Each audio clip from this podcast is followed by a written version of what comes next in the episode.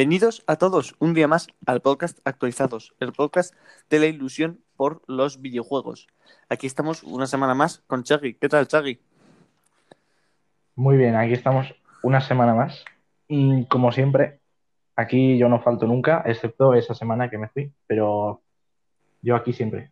Aquí estamos una semana más y hoy toca celebración porque es el programa número Mm. 10 del podcast eh, Menuda Alegría Me Da que hayamos conseguido alargar tanto este proyecto que empezó como una broma. Nos apetece hablar de juegos Sí, sí. y estamos aquí ya en el capítulo 10 con capítulos de una hora y media. ¿eh? Ojo, sí. esto Echamos es- aquí toda. Vamos, echamos aquí. Yo por lo menos que lo edito y también luego me pongo con el YouTube y tal. Esto es, vamos, impresionante. Desgraciadamente no todos son buenas noticias y hoy nos toca recordar a uno de los actores preferidos de los últimos dos, tres años, que es Chadwick Boseman. Este hombre que, que era muy conocido eh, principalmente por su papel en la película Black Panther, haciendo él del héroe. Así que bueno, queríamos hacer, ya sabéis que nos gusta mucho el cine, queríamos hacer este pequeño homenaje desde aquí, porque es un actor, es un actor que era muy bueno y que estuvo, que grabó muchas de las películas sabiendo que tenía la enfermedad y no dijo nada a nadie. Así Mm. que es un, un hombre en el que hay que fijarse, un ejemplo a seguir. Y desde aquí le, le mandamos gracias y esperamos que esté en un lugar mejor. Con esto, así para resumir un poco lo que vais a oír en este eh, episodio, tendremos pues un poquito de noticias económicas, ya sabéis, estamos a final de mes, principios de mes, eh, y toca un poco hablar de ventas. También nos toca hablar de los juegos que llegan a las principales plataformas de streaming. En cuanto a temas, vamos a hablar de algo que se lleva hablando muchísimo tiempo y que es súper controversial, que son los remakes. Porque esta generación se puede llamar la generación de los remakes. Y Sí. luego hablaremos de jueguitos. Yo mismo he probado Mad Runner, un juegazo, un simulador del que os hablaré después. Y Chagui os va a hablar de un juego que seguramente no conozcáis porque no se está viendo en ningún sitio, que es Among Us. Sí, Y sí, de- bueno. Y de reportaje, pues hoy va a ser un día más de chill. Hoy tenía ganas de reírme un poco, de criticar, y por eso vamos a tener Sí. un reportaje especial que no voy a, a decir hasta el último momento porque va a ser buenísimo. Así que ya sabéis, quedaos aquí y vamos a empezar con las noticias.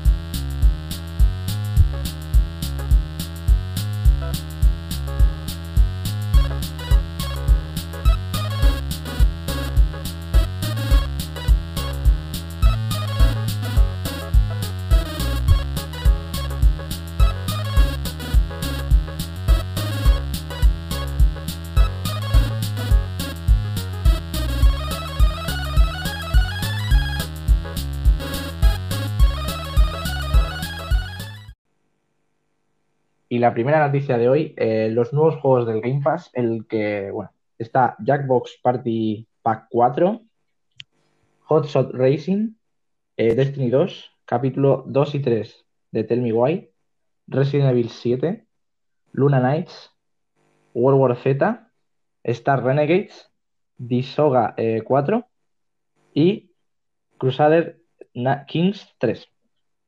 Aquí, Ah. bueno, hay que destacar sobre todo Resident 7, que es un tocho, ¿eh?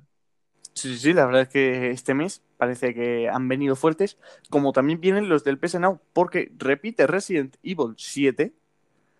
Es muy extraño que entre el mismo juego en las dos plataformas a la vez. Sí. Pero ojo, que es que también se ve que Sony ha estirado un poco el codo y nos da también Final Fantasy XV, un juegazo, la verdad, muy bueno de Capcom. Eh, hay de Square Enix, perdón, se me ha ido totalmente. Luego también Eso, da, nos da también un poco peor eh, WWE 2K19 y por último el juego de puzzles Observation. Y una noticia muy importante para el mundo del, del gaming, sobre todo en PC, son las nuevas tarjetas gráficas de Nvidia, la nueva generación de 3000, la nueva generación 3000, básicamente 3070, 3080, y esta vez han sacado 3090. Que es básicamente ya aún más tocha. Si se puede hacer algo más tocho, pues lo hay. Yo he visto, he visto memes eh, diciendo que Henry Cavill, el pobre, que se había estado haciendo el PC supremo y que ahora les hagan esto. ¿Con qué cara se debe haber quedado? Claro. Ahora tiene que hacer otro. Claro, ahora se tiene que hacer otro vídeo ahí grabándose. Bueno, pues en esto también ha participado mucho Ubisoft porque ha dicho que su juego eh, Watch Dogs Legion se verá a 8K con estas gráficas. Así que, ojo, cuidado. ¿Esto dónde se verá más? Se verá en el Ubisoft Forward del 10 de septiembre a las 9 de la noche, eh, hora española. Ha sido un pelotazo. A falta de a falta de Play y Microsoft, pues tenemos Ubisoft. Y un juego que estará en la, en la Next Gen es Dead by Daylight, que llegará con un remodelado gráfico para, bueno, para la nueva generación, para las consolas nuevas. Eh, es un muy buen juego. Yo la verdad es que le he echado Sí. muchas horas. Eh, han salido muchos juegos como él. Eh, salió poco más tarde que saliese este juego. También salió el Friday 13th, que era un juego de Sí. ese estilo, ¿no? Con un asesino y tal. Para mí este siempre me ha llamado mucho más por su mecánica y creo que puede estar muy bien. Pues otro juego que también es muy esperado y que lo quiere jugar mucha gente de Ubisoft es Gods and Monsters. Pero espérate, que ahora no se puede llamar así, porque se ha cambiado el nombre, se ha cambiado el nombre y pasa a llamarse Immortals Phoenix Rising.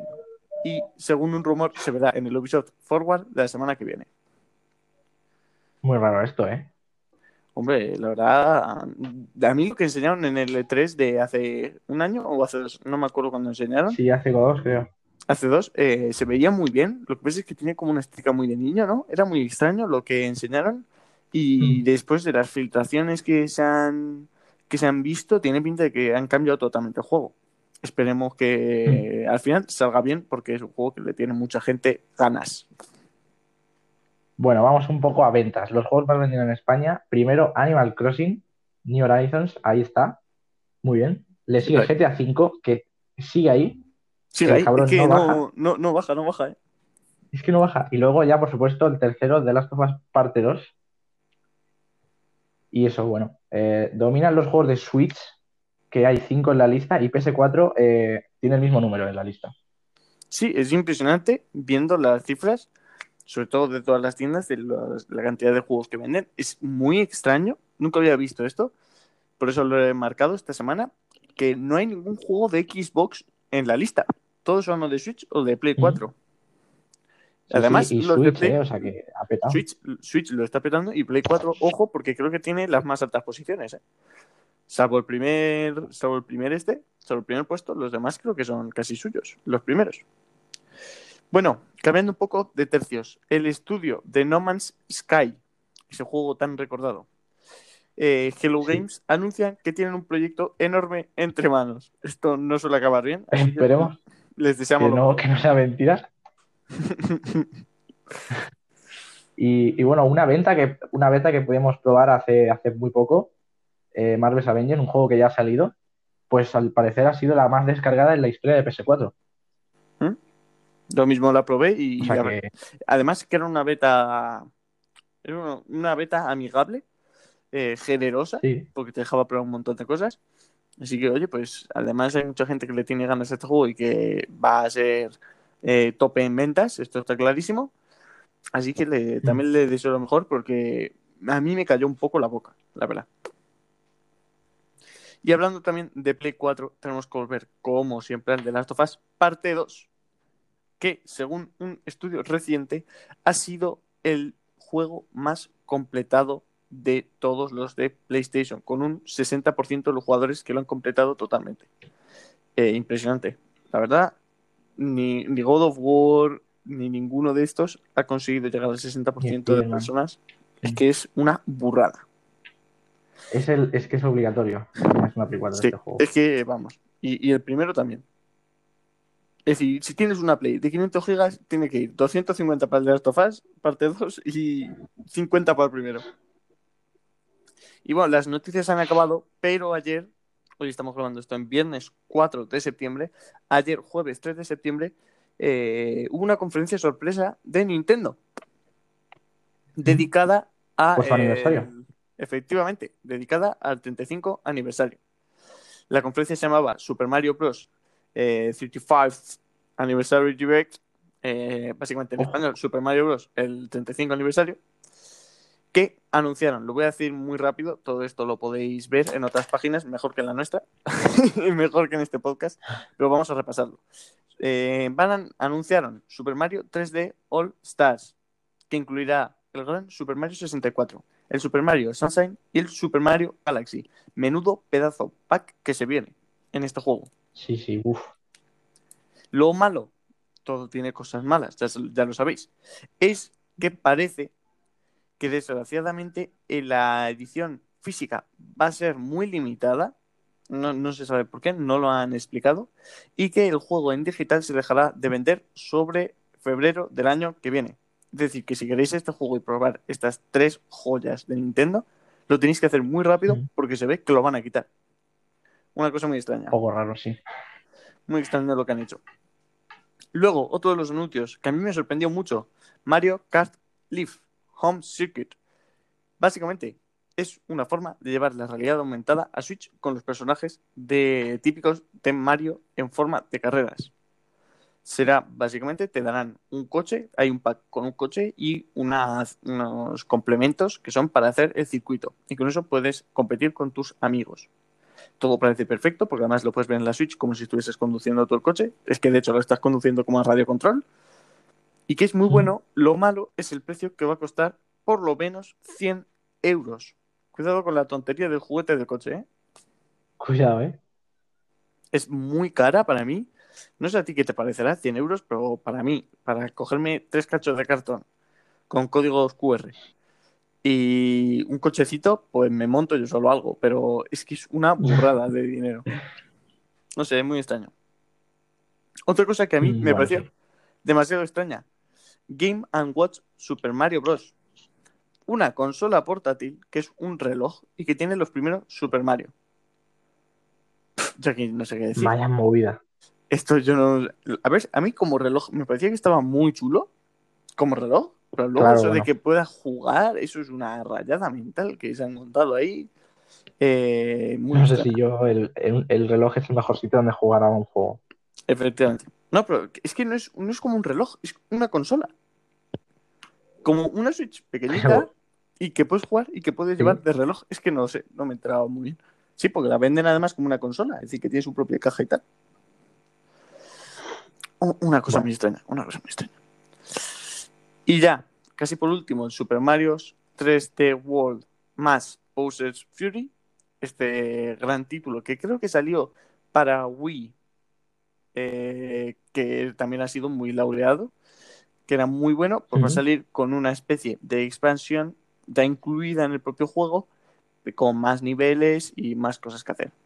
Y ya por último, el Super Mario Bros. 35, que será un Battle Royale de carreras sobre el primer Mario. Es todo pelotazo. Es Ha decir, llegado. si el yo- Battle Royale ha llegado a Nintendo. si yo llevo jugando más de un año al Tetris 99, ¿por qué no voy a jugar a esto? Es decir, es que me acaban de hacer el día. Ayer me hicieron el día. Así que es que es este- el Battle Royale de Mario, es que Es que claro, se acaban de pasar el juego. claro, es que esto es buenísimo. Que además sale en octubre, si no me falla la memoria. Y ya por último, eh, que sepáis que al servicio este online de juegos de la NES, bueno, de la Super NES, se ha añadido el Super Mario All Stars, que es un juego que incluye el primer Mario, eh, los niveles perdidos, el segundo Super Mario y el tercero. Un buen paquete ahí, que Muy bien. además te lo meten gratis, que no están hechos con remix ni nada, pero yo ya me he echado una partida. Y por Pues muy último, directo allí para celebrar el aniversario, ¿no? sí, la verdad, yo me esperaba algo más. Con es tanto verdad. Mario.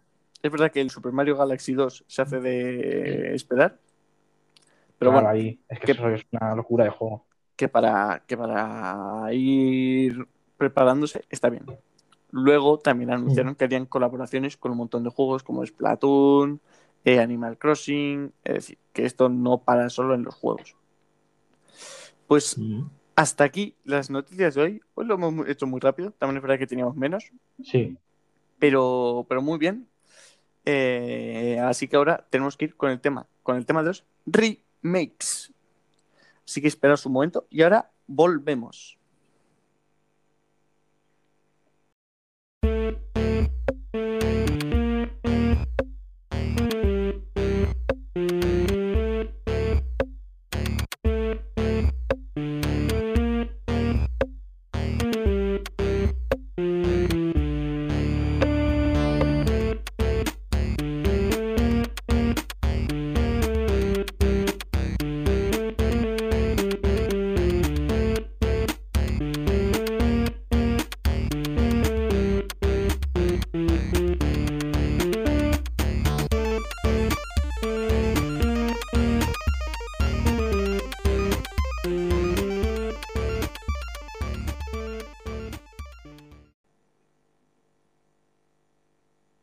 Y el tema de hoy está centrado en los remakes. Y la pregunta que decimos ahora mismo es, ¿son los remakes el as bajo la manga de las compañías?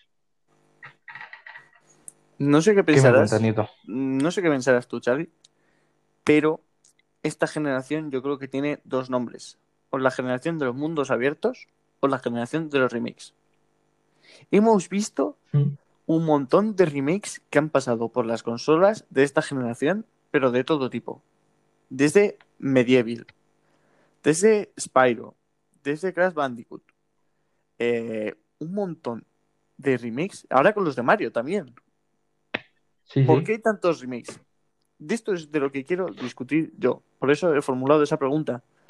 Porque creo que deberíamos pensar que las compañías, cuando ven, cuando se están viendo mm, amenazadas porque no tienen ningún juego y no van a sacar pronto, se dedican a hacer remakes. ¿Tú qué piensas, Xavi? Bueno, eh, un poco sí, ¿no? A ver, a mí me molan los remakes.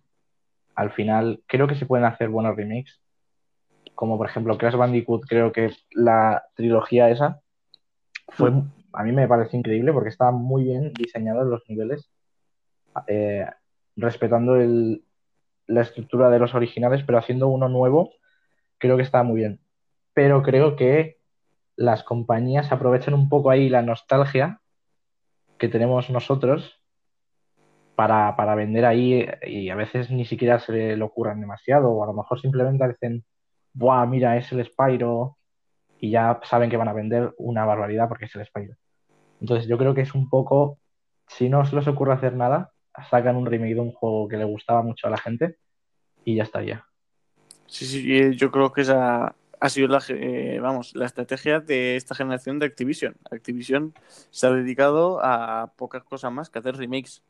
Que no me parece mal, ¿eh? que yo siempre digo que los remakes eh, son juegos decentes, eh, muy buenos, algunos incluso, que pueden añadir cosas nuevas y que además, pues lo que no podías ver en su época, que lo podías ver en Pixels, ahora mismo lo puedes jugar súper bien. Con gráficos tochísimos y que con una jugabilidad mejor y más cómoda. El problema es que yo creo que se está saturando. Es igual que con los mundos abiertos. ¿Por qué defendimos tanto que The Last of Us parte 2 fuese una historia lineal? Que es verdad que a veces tiene partes de mundo abierto. Pero es que la Ujú, gente, sí. muchas veces, sobre todo con este tipo de juegos, como The Last of Us parte 2, no quiere un mundo abierto. Es decir, hay juegos como Red Dead. Redemption 2 que sí que te lo piden. La propia historia te pide que sea un mundo abierto. Pero Sí. claro, además tienes que hacer un mundo abierto que esté bien. Es decir, en, en el Red Dead puedes hacer mil cosas, eh, tienes mil secretos que descubrir, hay historias tenebrosas que, que aparecen, eh, puedes meterte en muchas casas, tienes un montón de cosas que hacer. Aunque no estés jugando la historia, el mundo te puedes perder Mm. por él. Sí. Es, es algo como también Zelda Breath of the Wild, ¿no? Que, También. que pues tenía un mundo perfecto y tal. Es decir, que pueden estar muy bien. El problema es cuando lo sacas de contexto. Ya es cuando, pues bueno, vamos a hacer un mundo abierto, pues porque no nos da la gana hacer otra cosa. ¿No? Eh, Claro. esas cosas sí que chocan un poco. Pues lo mismo pasa con los remakes. Los remakes se nota mucho cuando van, hacen un remake bueno. Por ejemplo, el de Crash Bandicoot sonó muchísimo.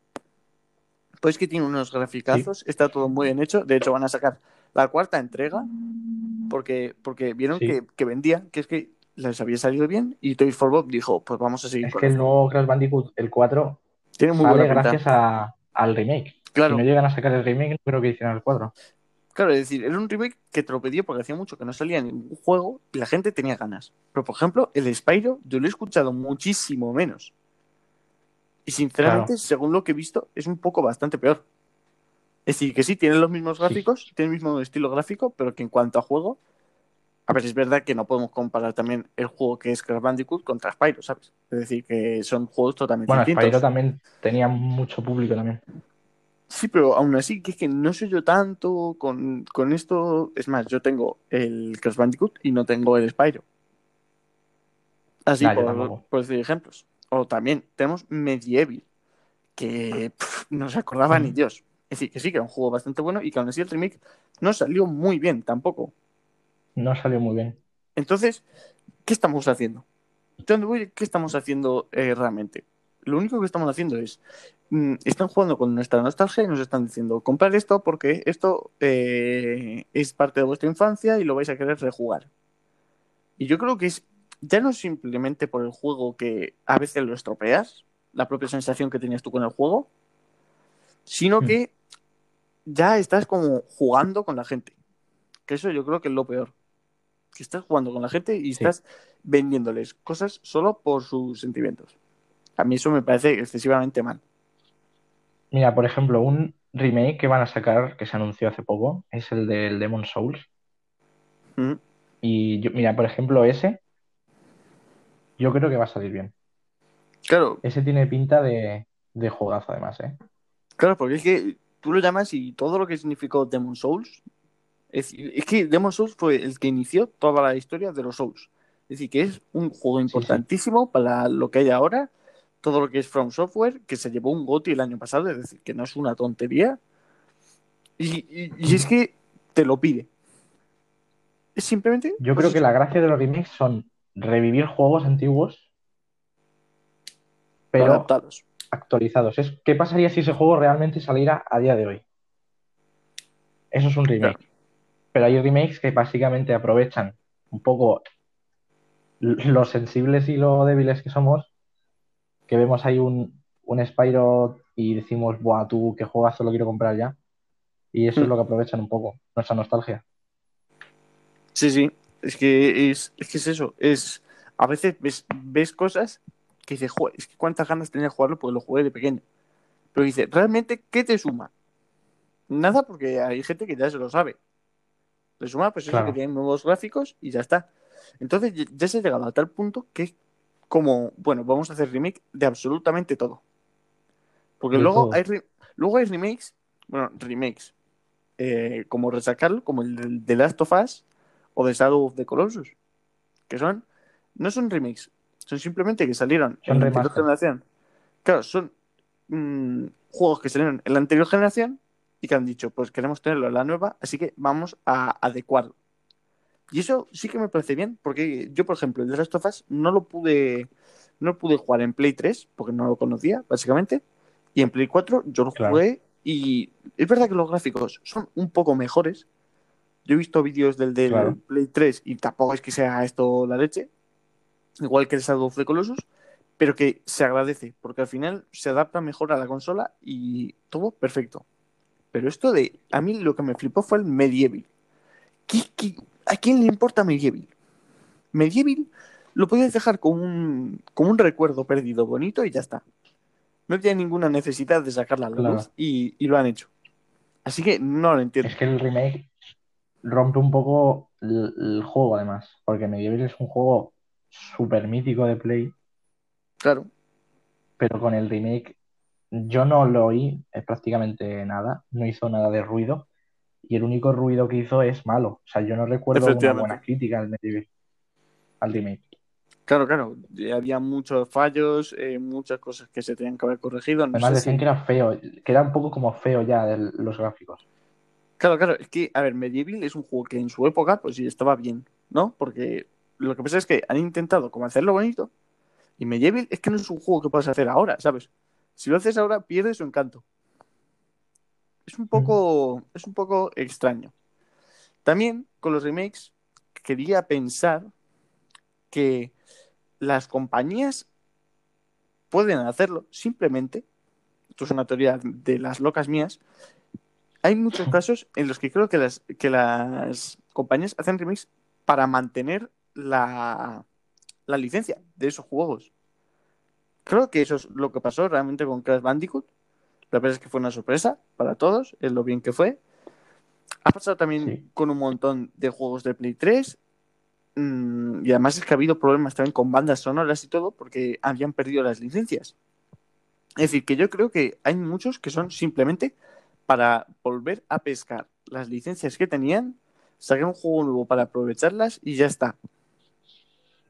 Sí. No sé, la verdad, lo de los remakes sí que me parece algo, pues un poco, que a veces está muy bien, pero otras cosas deberían pensarlo mejor, ¿no?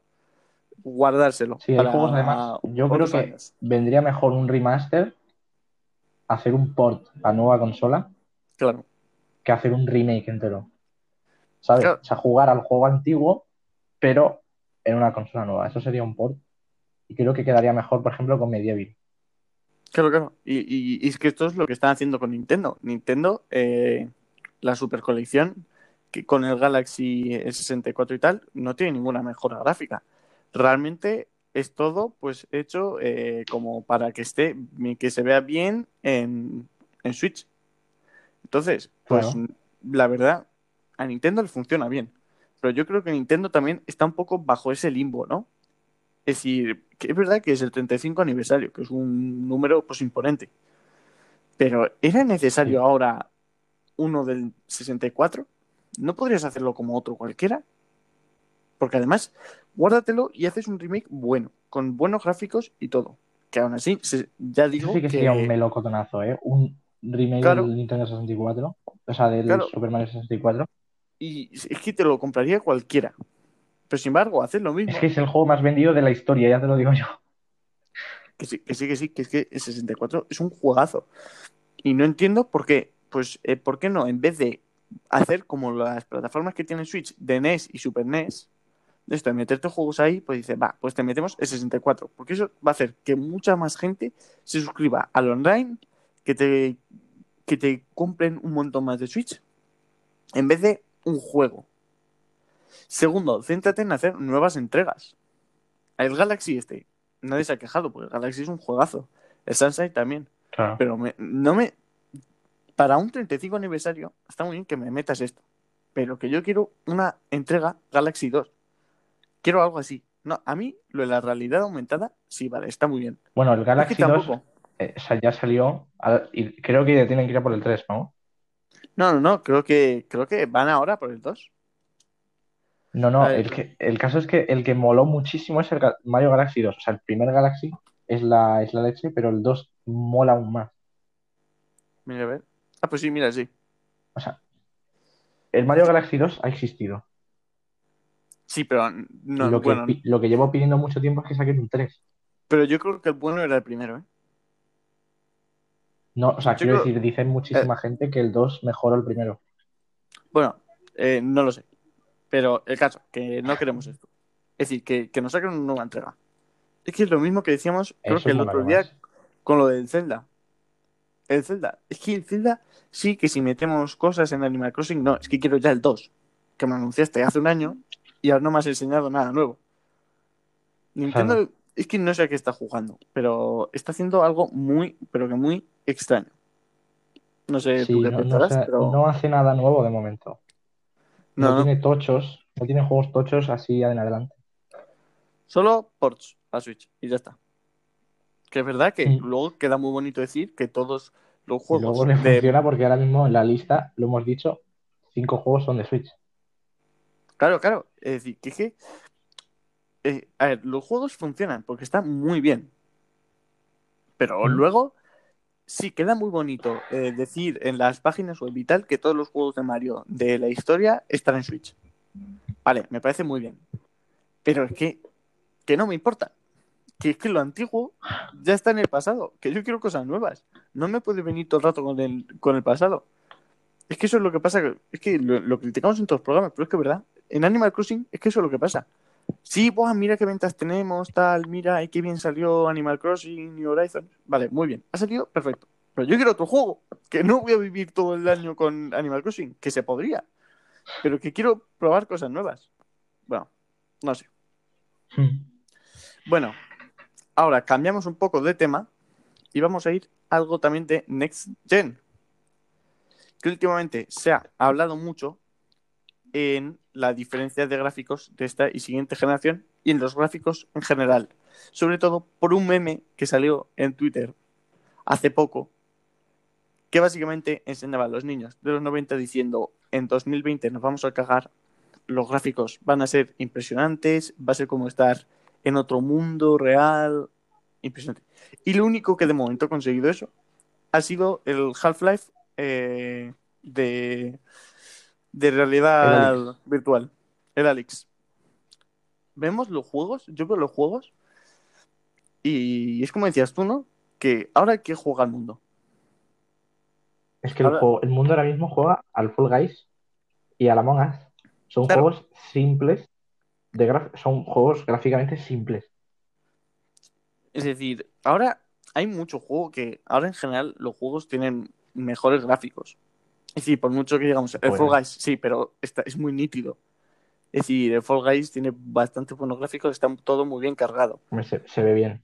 Claro, se ve bastante bien. Eh, luego ya tenemos tochos como eh, el de Last of Us Parte 2, eh, Ghost of Tsushima, tenemos un montón de cosas. Pero es verdad que viendo lo que van a presentar en la siguiente generación, que yo creo que aquí donde nos debemos centrar, es Sí. que se ve, vamos, a ver, yo, esto- yo tengo una tele que solo llega a 480p, ¿eh? esto lo tengo que regular. No sé en Que qué es a lo mejor de los datos más lamentables que he oído en mi vida. Una persona tenga una tele de 480p en su casa, no sé cómo lo hace, pero lo tiene. así necesito Se pasó ahí el red Dead. Pero es que yo, yo realmente no sé qué tiene que ver, porque yo lo veía bien. Es decir, yo veo vídeos a 4K del Red Bueno, Dead. cuando yo, cuando yo estaba ciego y no tenía gafas, yo decía, iba bien por la calle, no, no, no, pero pero yo, iba mal. esto lo digo en serio. Yo veo vídeos del Red Dead 2 en, en, pues esto, en el iPad y los veo a 4K y te juro que los veo exactamente igual que en la tele. Es decir, yo creo que afecta sobre todo a eh, no tanto la nitidez como si más eh, que carga menos. Es verdad que algunos pelos se ven raros, ¿no? Se ven como un poquito peor. Pero eso que en general se ve bien. Pero aún así, yo estoy jugando a la Death Standing, que es bastante tocho, las cinemáticas, que me flipan, lo que digo, me están flipando totalmente. A ver si sigo Sí. jugando. Eh, y luego veo, por ejemplo, el Watch 2 Legion y digo, a ver, realmente el salto, ¿cuál es? ¿No? A mí me parece que las compañías se están centrando. Yo no entiendo nada de estos datos técnicos, ¿eh? Esto que quede claro.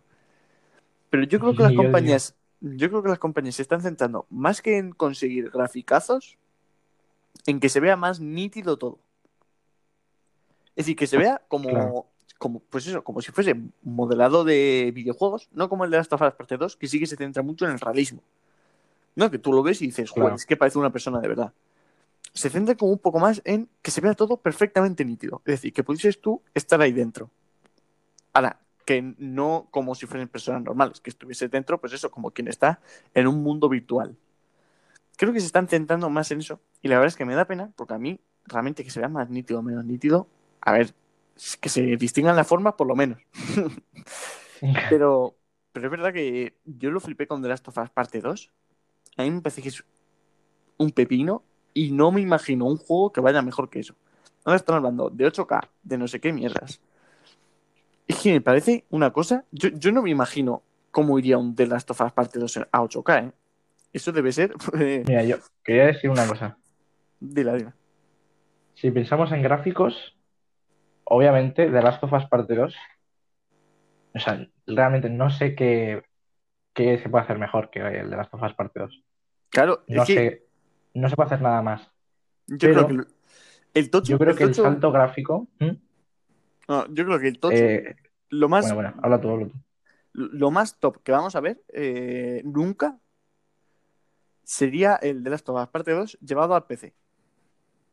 Se hacen como todos estos Claro. juegos, como el Horizon Zero Dawn, como el Death Stranding, que lo llevan a PC, que además Sony ha dicho que sí que le gustaría mucho reforzar Sí, eh, su hacerlo. plataforma. Efectivamente, si llevasen el de las tofas parte 2 a PC, ¿qué locura es esa? Ya te coges un monitor y una de estas gráficas nuevas de 8K y ya está, y lo flipas. Yo, yo es que no me imagino nada por encima de eso. Claro. Yo- mi, mi cerebro es incapaz. Hmm. No sé, no sé. A ver, un poco ver, el salto gráfico de la nueva generación, sobre todo se está centrando en que los juegos se muevan a 4K, 60 frames o más, que a mí me parece bastante increíble porque llevo jugando a todo a 30 frames, que es ya un poco purria, ¿vale? Entonces, realmente el salto espero que sea 4K 60, todo se mueva a 4K 60. Eso sí, tú ves, eh, yo no sé qué se puede hacer más. Tú ves el NBA 2K 21, lo ves en esta generación y dices, bueno, al menos en PlayStation 5 se verá mejor, pero es que no sé qué se va mejor. ¿Cómo mejoran los gráficos ya? Es que no sé cómo, cómo se va a hacer un salto más grande aún. Claro. Es que ¿Sabes? es eso. Sí, sí, sí, es que es eso. Porque tú ves, por ejemplo, el salto de Play 3 a Play 4. Tú veías la Play 3, que, Claro. que tenía gráficos muy decentes también. Yo jugué eh, la primera consola donde empecé a jugar bien, de, de empezar a ser un poco gamer, donde jugué Medal of Honor, eh, donde jugué Battlefield, eh, FIFA y todo, fue en Play 3. Y, y yo lo veía bien. Y vi las 4 y dije, ojo, esto es otro nivel. Ojo. Pero sin embargo, es que veo la entre la 4 y la 5, por ejemplo, un FIFA. Digo, pero es que, ¿cuál es la diferencia real entre el FIFA de la Play 4 y la 5? Que va, es decir, que te carga más fotogramas por segundo, simplemente. Porque claro, si Es que decimos, puede ser eso. puede ir 4K 120 frames. Y digo, vale, muy bien. Me estás diciendo que todo se va a ver perfecto, que no voy a tener caída de FPS. Que todo eh, se va a ver súper bien en cualquier Fluido. momento, que va, claro, que va a cargar mucho, que va a ser todo súper rápido, tal. Muy bien. Yo esto te lo compro. Pero en cuanto a gráficos, ¿realmente podemos hablar de un salto gráfico o podemos hablar, ah, o podemos hablar de un salto de fluidez? Es que yo creo que gráficos, creo que se ha llegado al tope para mí. Es O sea, que muy bueno, no sé si el tope, Salvo, pero salvo- The Last of Us Parte 2, Sí, sí. realmente, si te pones a pensar, ¿qué hay mejor que eso? O sea, ¿qué haces más? Claro, ¿Me hemos estoy llegado, que a un haber un punto, juego que se vea mejor que ese? Hemos llegado a un ¿Y punto. cómo se ve mejor? Vamos, es que no sé, no sé. Yo creo que a partir de ahora deberían ser eh, más frames, cada generación sumas 60 Claro. más y ya está. Hasta los mil. Luego ya, Y eso es cosa de las empresas. Que si EA le apetece hacer modelados que no parezcan de plástico los jugadores, por ejemplo. Claro, claro. Pero es que no sé. Es que si tú lo piensas, Porque pues yo no ves, creo que haya. Sí, no ves el primer Crash Bandicoot y ves el remake y dices, ostras, es que hemos avanzado mucho, ¿eh? Es que de entre la primera, entre la Play One y, y la Play 4 hay un tocho. Pero es que me imagino, ¿cómo haces tú el Crash Bandicoot aún, aún mejor? Es que es imposible. Le puedes añadir más pelo. Puedes hacer que la piedra se vea pero un poco más. ¿para qué quieres más pelo? Le puedes hacer como que la piedra se vea un poco más realista. Que las tortugas del principio, yo qué sé, que tengan un caparazón más. No sé qué. Pero es que realmente notable como esto no lo vamos a ver ya nunca más. Por eso la gente que dice, pues es que no sé si pillarme la consola porque tampoco veo nada espectacular. Es que creo que no va a haber nada más espectacular en ninguna generación más. Cuando saquen la Play 6, es que yo creo que será exactamente igual. Solo lo que dices tú, que habrá, que será 8K y que tendrá eh, 180 Más frames por segundo. Efectivamente, pero cuanto a gráficos, ¿qué, ¿en qué vamos a mejorar? Es que no nos podemos quejar. A mismo. gráficos es que yo creo que ya es, es tema de la empresa. De. de si- mm, o sea, por ejemplo, FIFA. No creo que, haya, que haga falta una mejor consola para tener mejores gráficos FIFA, porque quiero decir, Claro, a mí ya lleva bastantes años que el FIFA se ve feo. ¿Vale? A mí me parece un poco como de plástico los jugadores. Sí, sí, sí. Pero eso no es culpa de que sea la Play 4, que la Play 4 mueve el de las Us 2. quiero decir, si EA le apetece hacer juegos que se vean como, no digo el de Last of Us 2, pero un poco mejor, lo pueden hacer. Pero mm, bueno, no lo hacen. Así que espero que en Play 5 esos juegos como FIFA se me vean mejor. Eso sí que se puede ver mejor. Sí, sí. Eh, FIFA, por ejemplo, sí. yo, yo creo que eso sobre todo se va, se va a notar en juegos que antes no podían hacerlo por distintos casos. Por ejemplo, veremos el Warzone. El Warzone, eh, pues yo qué sé, es un juegazo. Está muy bien. Eh, ya es un tocho, pero creo que se puede mejorar, ¿no? Pues si tienes mejores cosas, que puede cargar más cosas, mucho más rápido, que yo creo que sobre todo es Claro. aquí donde está el punto, en cargar más cosas y más rápido. Por eso tanta importancia que se le ha dado al SSD. Yo creo que es ahí cuando veremos realmente el cambio. Porque, eh, claro, cargarás un montón de cosas más, muchísimo más rápido, sin que suene como un Boeing 747. eh, y podrás hacerlo mejor.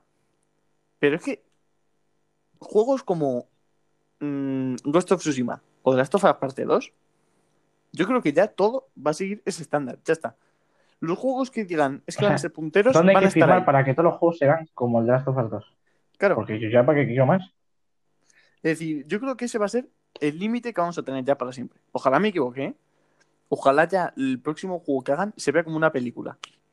Como Tenet, que tiene Que es que una ya se parece resolución una peli. que He parece visto está- fotos de Abby que digo, ¿e- ¿es la actriz o, o es la foto del juego? Claro, claro. Es decir, que es que realmente mm, no, no podemos llegar a más. Decir, si, si llegamos a algo más, el salto va a ser bastante pequeño, muy poco notable, y cuanto menos va a ser lo último que tengamos. Es verdad que yo creo Yo que creo aquí que sí que entra, sí. que aquí, sí- aquí sí que entra en juego la realidad virtual. Yo creo que tras esta Sí. generación sí que vamos a tener un pequeño problema. Ojalá siga el podcast hasta entonces para hablarlo y decir, es que lo dijimos. Yo creo que después de esta generación, yo no veo ya eh, Play 6 o una Xbox nueva. Es decir, si ya veo poco las series X, que no tiene ningún sentido con el PC, una Play, una Play 6 tampoco.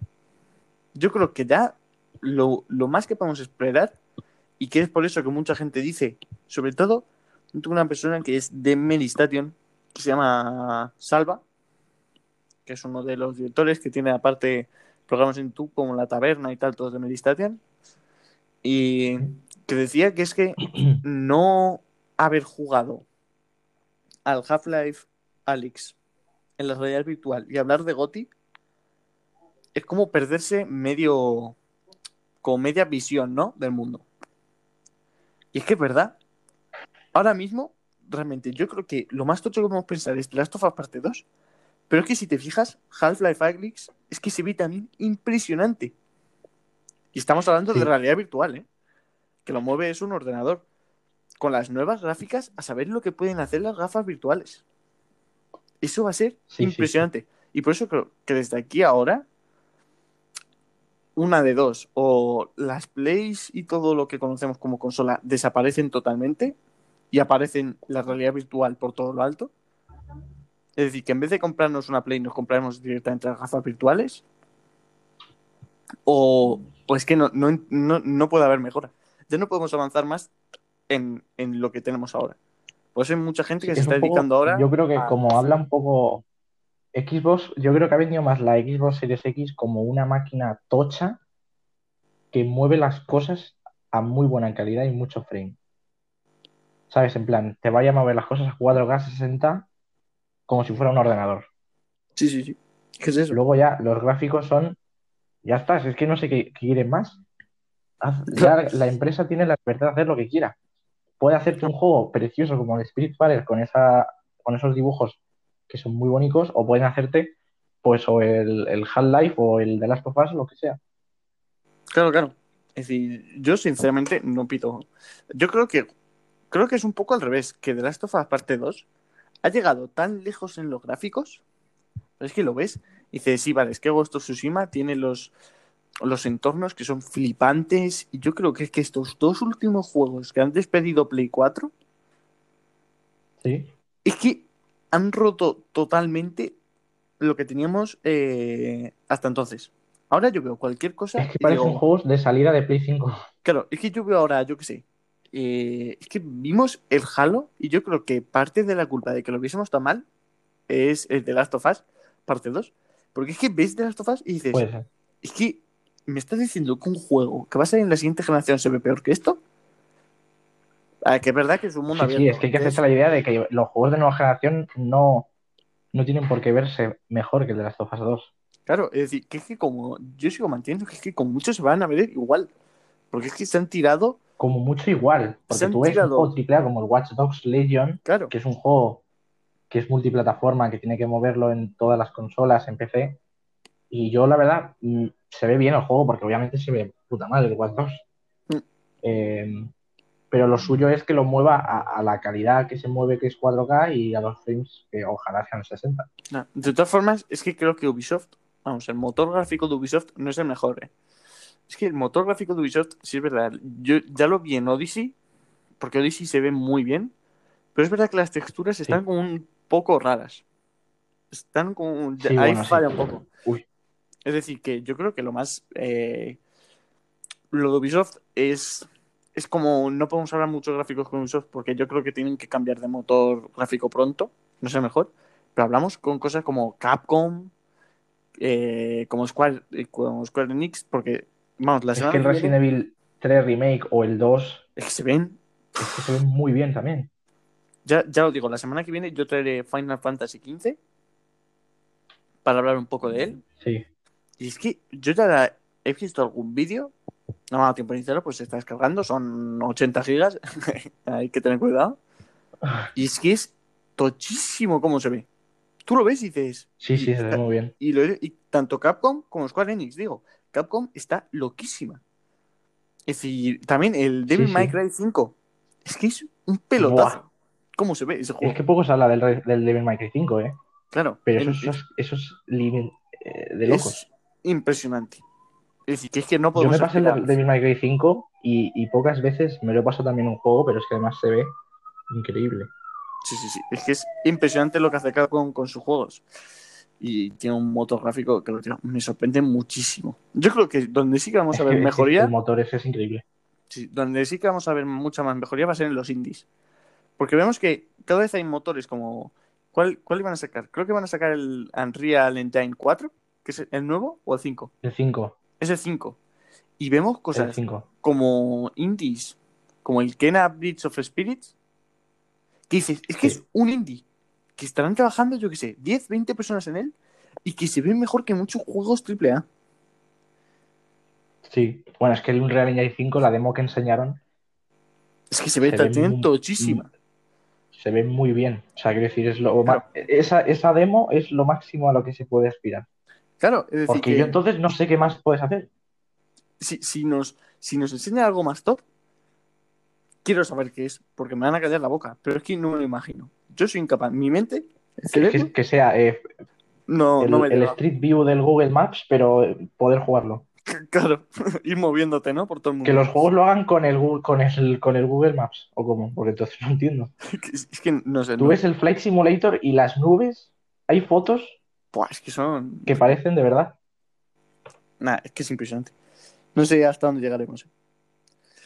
Pero bueno, Hemos llegado lejos, ¿eh? Eso hay que decirlo. hemos llegado lejos. La conclusión de este tema es que, la verdad, viendo el recorrido, estos últimos 40 años, pues si lo pensamos, en 40 años, tú ves los juegos de los 80 y es... Sí. eh, es que es im- impresionante el cambio que hemos hecho. Es que parece otro medio, parece Claro, otro, es que otro pa- mundo. parece que estamos hablando de hace 300 años. Estamos de metiendo en el mismo saco a un juego de los 80 a Sí, un sí. juego de 2020, que es el de las Us 2. Es, lo- es el mismo sitio, es el, el- son los videojuegos. Sí, es que es impresionante. Si tú lo comparas con el cine. A ver, es verdad que el cine. eh, El cine ha cambiado bastante, obviamente. ha cambiado. Pero es que yo creo que ningún medio ha cambiado tanto como el de los videojuegos. Y en tan En poco tan tiempo. poco tiempo. Efectivamente, es Ni un siglo. impresionante lo que, lo que está haciendo. Y hay gente que aún no lo considera arte. No, yo ahí lo dejo. Ya nos escucharán. Yo ahí lo dejo. Ya nos escucharán, como siempre. El otro día nos escuchó Ubisoft. Nuestros espectadores de Texas, eh, claro, nos van a, nos van a escuchar y van a hacer un referéndum total. Pues bueno, hasta aquí los temas de, de hoy. Han sido muy buenos temas. Hemos Sí. discutido sobre cosas muy interesantes que conciernen a la actualidad de los videojuegos y que ahora sí nos tenemos que centrar más en los juegos. Así que ya los sabéis, jueguillos.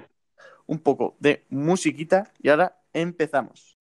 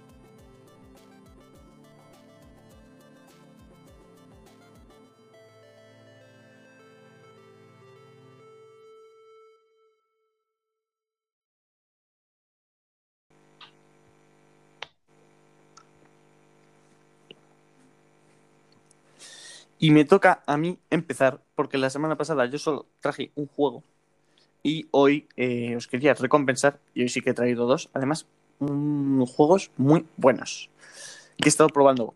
Voy a empezar con un título que ya conoceréis de sobra, que se llama Dead Cells. Este juego indie, un Metroidvania, como estoy acostumbrado últimamente a jugar.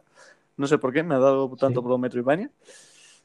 La verdad, porque no es, un, no es un género que me guste especialmente, pero oye, que últimamente sí. me tiene encerrado. ¿Y qué decir de Dead Cells? Pues tampoco voy a decir nada que no sepáis ya, ¿eh? Ya os digo.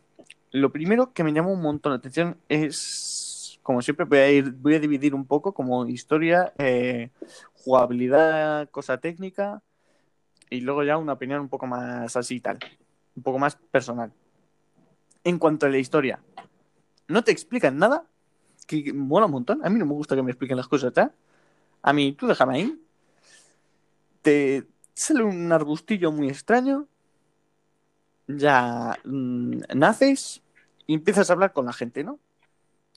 Y bueno, y descubres que eres un muerto tal, que has renacido por, por el arbustillo ese, que no sabes qué es, y que tienes que ir a... Tienes que seguir. Tú continúa. Y mola un montón que aparte de no explicarte nada, no te dejan hacer prácticamente nada. Es decir, tú la primera parte que juegas, bueno, si te habla la guerrera que hay al principio, te explica un poco que sí, que estás muerto, wow, bueno, pues vete, te dice, pues vete. Y ya tienes que ir avanzando tú, descubriendo enemigos, consiguiendo las armas. Y ya sabéis cómo transcurre de esta historia. Luego, pues conoces a uno eh, que te da distintos poderes. Ahí ya recuperas lo de. Ya tienes la opción de las pociones de vida. Ya sabéis, esto mm, es un juego viejo. mm, Si no lo habéis jugado ya, sería muy raro. Pero lo que más me gusta, que esto me ha petado la cabeza, es que cuando mueres, aparte de perder todo lo que has conseguido durante la partida, vuelves a renacer exactamente igual, como al principio. Es decir, que tú estás en un eh, ciclo total.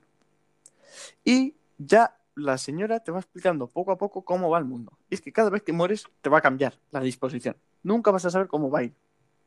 Y eso me gusta mucho porque cada partida se hace eh, muy nueva. Estás jugando y dices, ostras, otra vez al principio. Pero es que sales de la primera sala que hay y ya estás, ya es totalmente distinto. Es imposible aprendértelo. Puede haber jefes en cualquier sitio.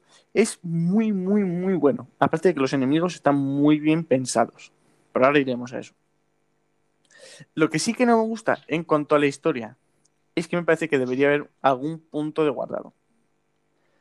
Y después de esto ya hablaré más en lo técnico, pero me parece que ese es uno de los, de los principales fallos. Es decir, que está hecho para que tú estés jugando todo el rato y que repitas lo mismo, porque el juego está hecho para eso, pero ahí a la vez hay fallos para guardar.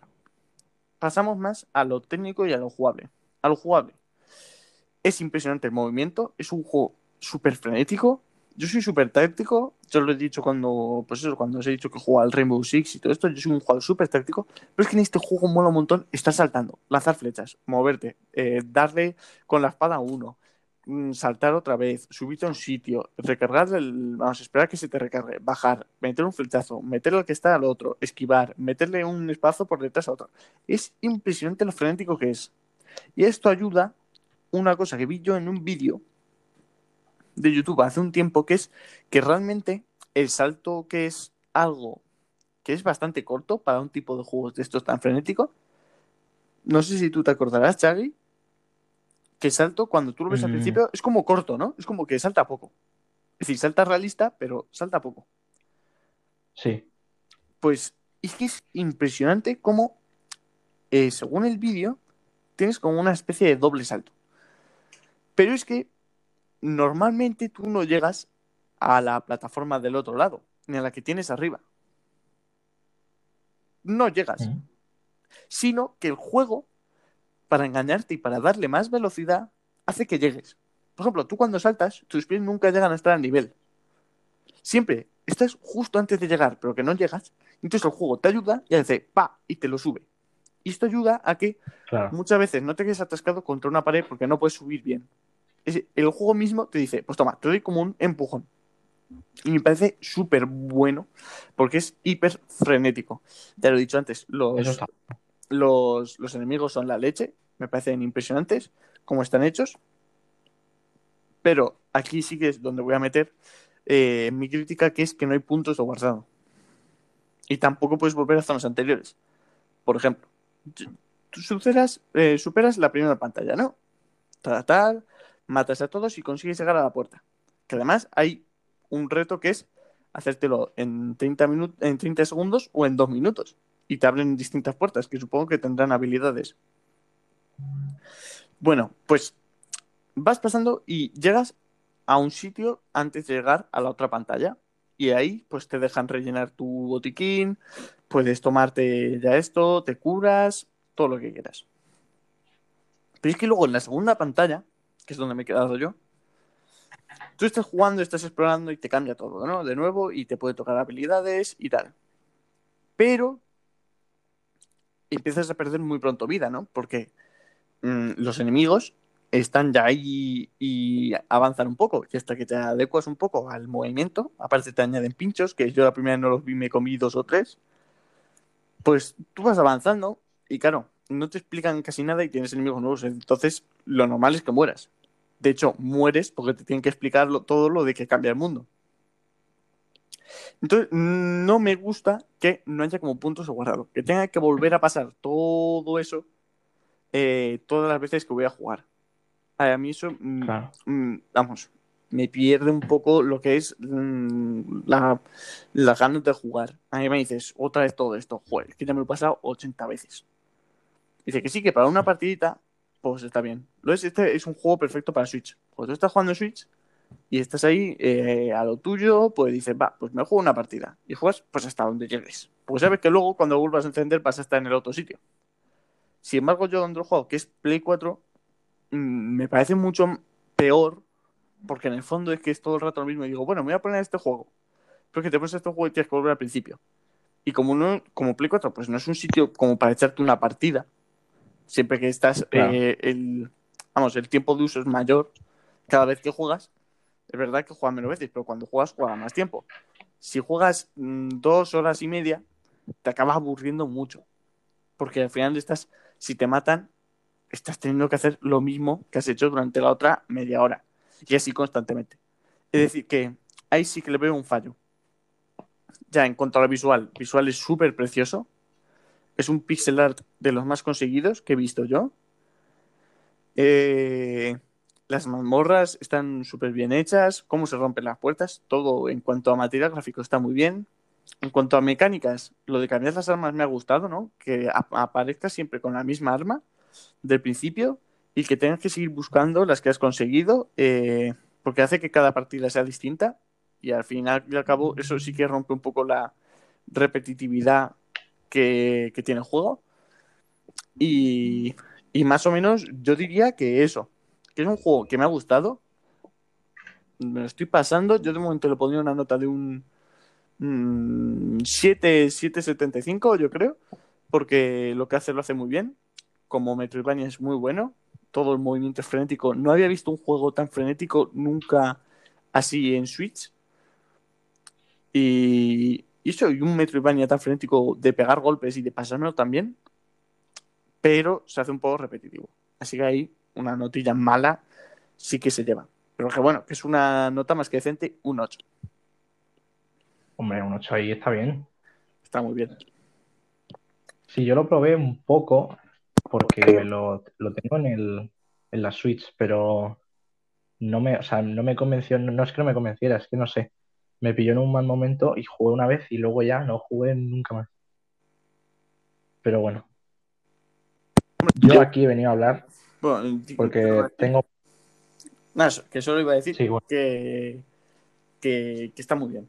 Es decir, que eh, una segunda oportunidad sí se merece echar. Es decir, es un juego que merece. sí, yo se la, la- se la voy a tener que dar. Sí, sí, sí. Ah, ya te dejo, ya te dejo.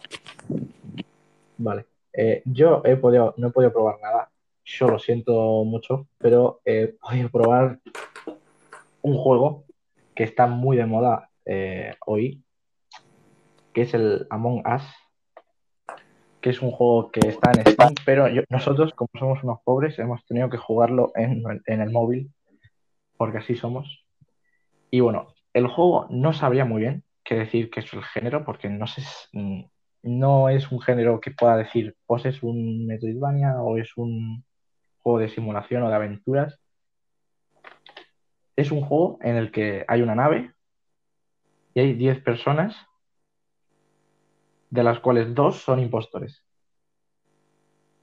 Y tú en la nave tienes que descubrir quiénes son esos dos impostores. A ti te tiene que tocar al azar si eres impostor o eres tripulante. Los tripulantes que tienen que hacer, hacer tareas, que son minijuegos chorras, ¿vale? De por ahí por la nave. Y de mientras los impostores tienen que ir matando a los otros sin que la gente buena se dé cuenta. Entonces, si alguien ve un cadáver, lo puede reportar y se abre una llamada en la cual tienes que ir hablando con las dos personas y si eres impostor ahí está por la gracia, ¿no? Y mentir a la gente, descubrir quién es el malo, echar la culpa a otros.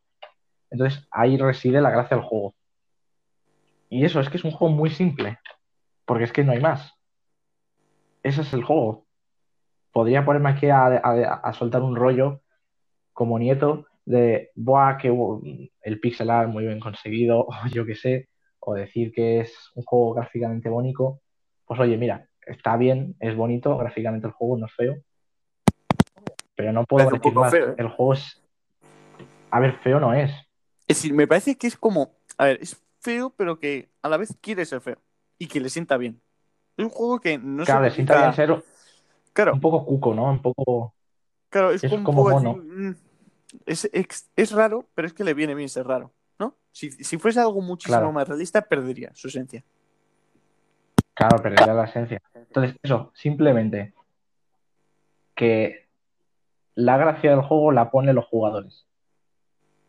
Lo ponen tus amigos, lo ponen ahí todo, porque no hay más que decir, no hay más mecánicas, no hay nada más.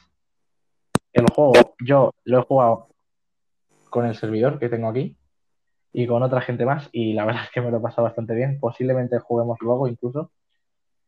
Y entonces eso, quiero que lo juguéis porque aunque esté en Steam que cueste dinero, en el Play Store o en, en iOS no lo sé, pero está gratis y es exactamente el mismo juego.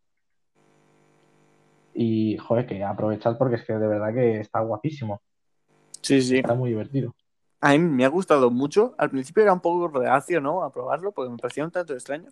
Pero he descubierto que es que es un juego que, que, que lo tiene todo bien pensado. No, no se anda con chiquitas. Es decir, eh, ellos saben lo que tienen que hacer. Vamos a hacer un juego, pues que sea, eh, que sea de descubrir a un asesino tal, y lo podrían haber hecho de mil formas. Sin embargo, creo que lo han hecho de la forma más sencilla y que le viene muy bien.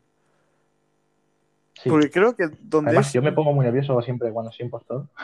No es fácil, ¿eh? Hay que saber, bueno hay para, sangre fría. para las veces que toca.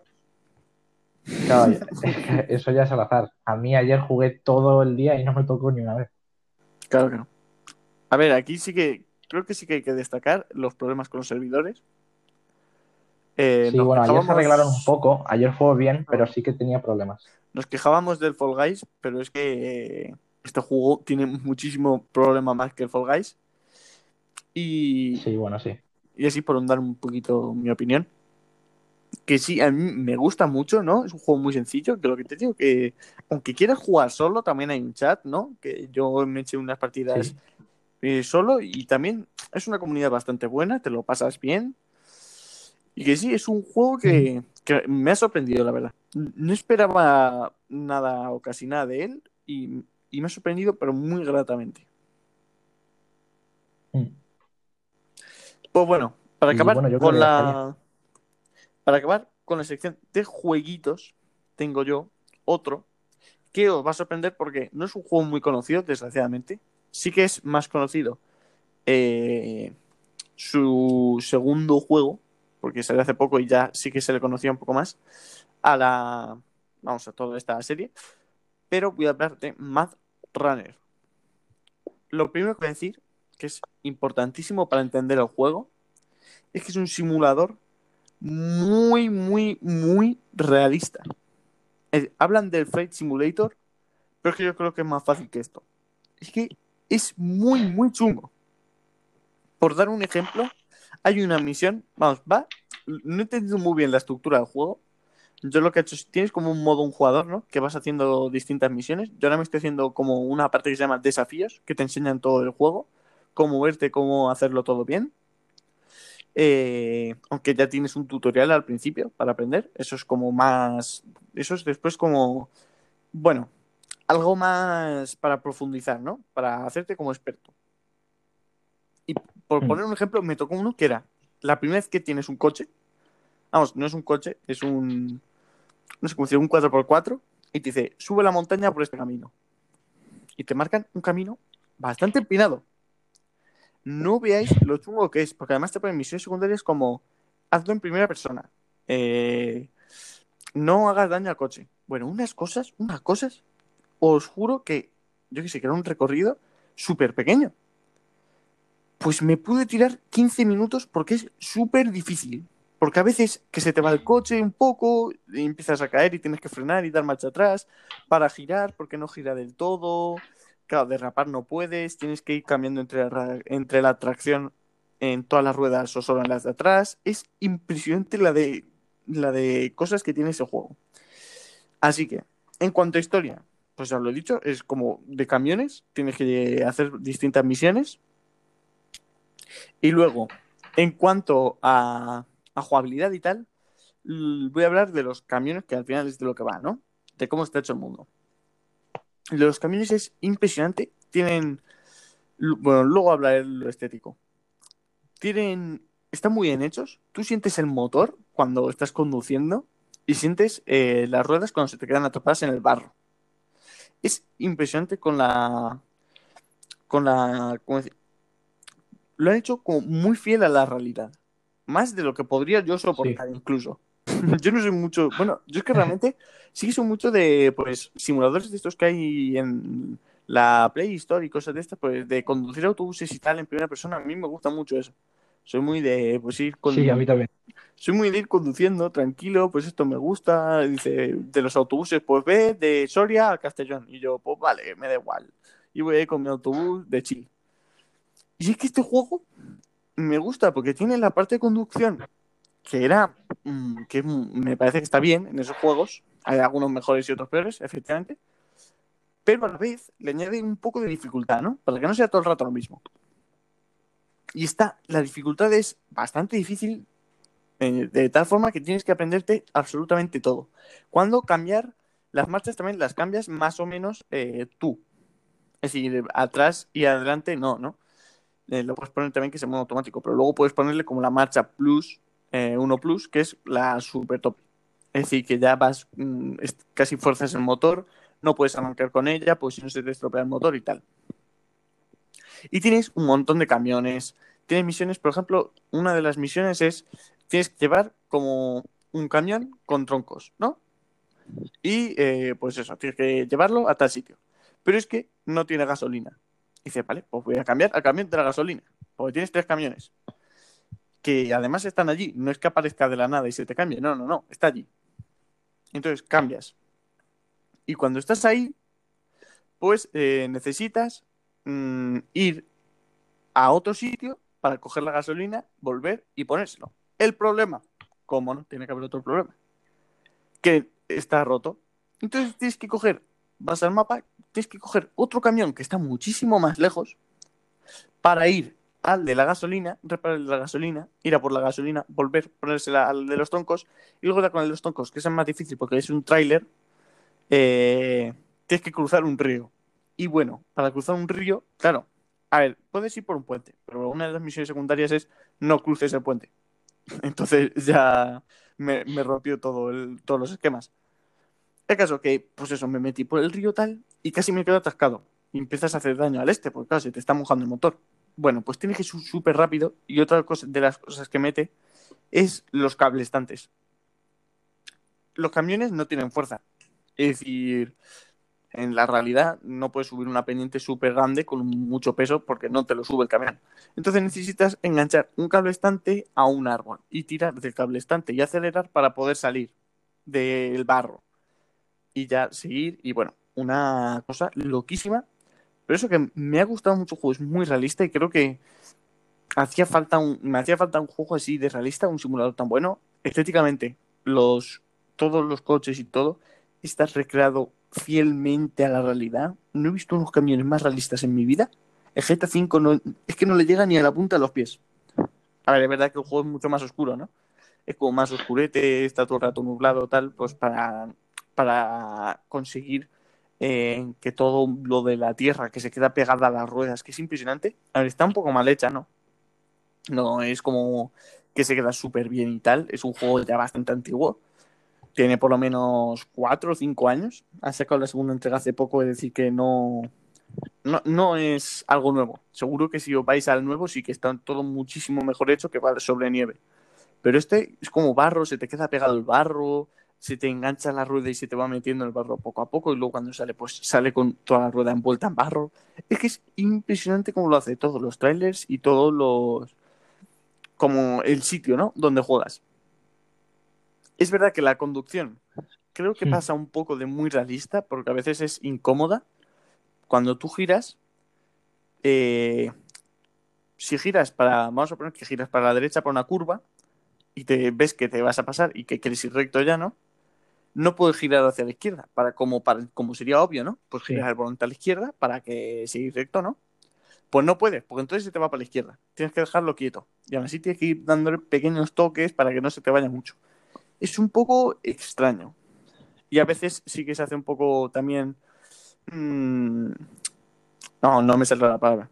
Que cansa un poco, ¿no? Que se te atore muchas veces. Sí, se te hace tedioso, ¿no? Pues tanto barros, eh, que si tienes que cruzar un sitio con piedras y no puedes, eh, lo que he dicho antes del coche, que tienes que ir dando marcha atrás porque no gira bien el coche. A veces es tan realista para un juego que se hace cansino. Pero, pero a mí me ha encantado y, digo de verdad que me parece muy bueno, que lo tenéis que probar. y que se merece un hueco en, en los juegos de conducción, porque a muchos, a los que les gusta la simulación y todo lo de conducir realista, es muy buen juego. Yo con esto eh, ya he terminado. Si quieres decir algo, comentar algo de este juego. Bueno, yo no, yo el que he visto es el SnowRunner, que es la segunda Mm. parte. Así que eso, simplemente me sonaba el nombre SnowRunner, o sea, me sonaba la segunda parte. Lo que no sabía es que había una, una primera parte Sí, sí, que sí. iba de barro. Está, no sé, está muy bien. Además, yo conocí este juego por el podcast de Reload, que hacen desde la página de Anai, que, que hablaron, habló de él uno de los participantes. Dije, ostras, voy, voy a probarlo, ¿no? Lo tenía en el Now y dije, esta semana, pues voy a probarlo. Y me ha sorprendido muy gratamente. Pues con esto, acabamos la sección de jueguitos de esta semana, lo que hemos probado, el Among Us, el Dead Cells y el Mad Runner. La semana que viene, Chagui, ¿tú qué crees que vas a poder probar? No lo sé, ¿eh? porque claro, a ver, podría forzar la maquinaria a probar cosas que ni siquiera son de mi, de mi incumbencia. Tell Me Why lo puedes probar. el Tell Me Why. Puedo probarlo, Vale, sí, pues, sí. Ah, Nos gustaría, Podría nos hacerlo, gustaría sí. que O sea, lo, que lo probases, la verdad. Estaría bastante bien. vale, y si veo que puedo- hay algo más, el Resident 7, eso sí que no lo voy a probar, Pues, ¿eh? pues Yo fíjate que yo creo que a lo mo- bueno, esta semana a lo mejor no, pero está ya en descargas el Hitman 2 y el Final Fantasy 15, que seguro que le he hecho alguna, les he hecho algunas horitas para jugarlos. Así que yo por mi parte eso. Y. Chagui le voy a obligar, yo no os preocupéis, a jugar un poco del Tell Me Why. Y bueno, ya después si, si quiere jugar algo más, Sí, Pues sí. está Y si hay algo más, me parece perfecto. probaré. Pues hasta aquí la parte de jueguitos, ya, hemos terminado. Hemos estado hablando 20 minutos después de, de estos juegos que me parecen muy decentes, que hemos tenido una buena selección. Así que ahora vamos con el reportaje que ya veréis, va a ser la leche.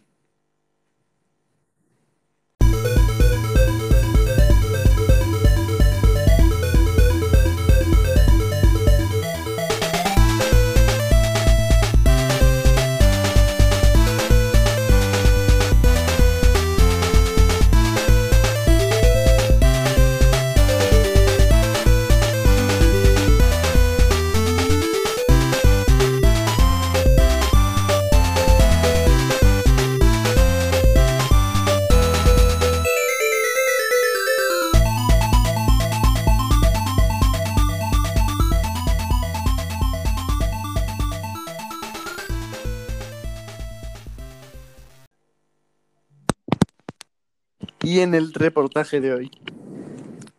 Hoy estaba un poco graciosete, ¿no? Esta semana, pues tenía ganas un poco de reírme.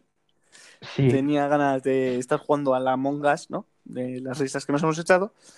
Así que va a ir de, claro. ojo, preparad tambores, va a ir de los peores videojuegos, de los que yo pienso que son los peores videojuegos de la historia. Así que voy a ir quejándome un poco, uno a uno. Tengo aquí nuevos juegos, luego si Chagui quiere añadir otro más, pues ya se verá. El primero con el que voy a empezar.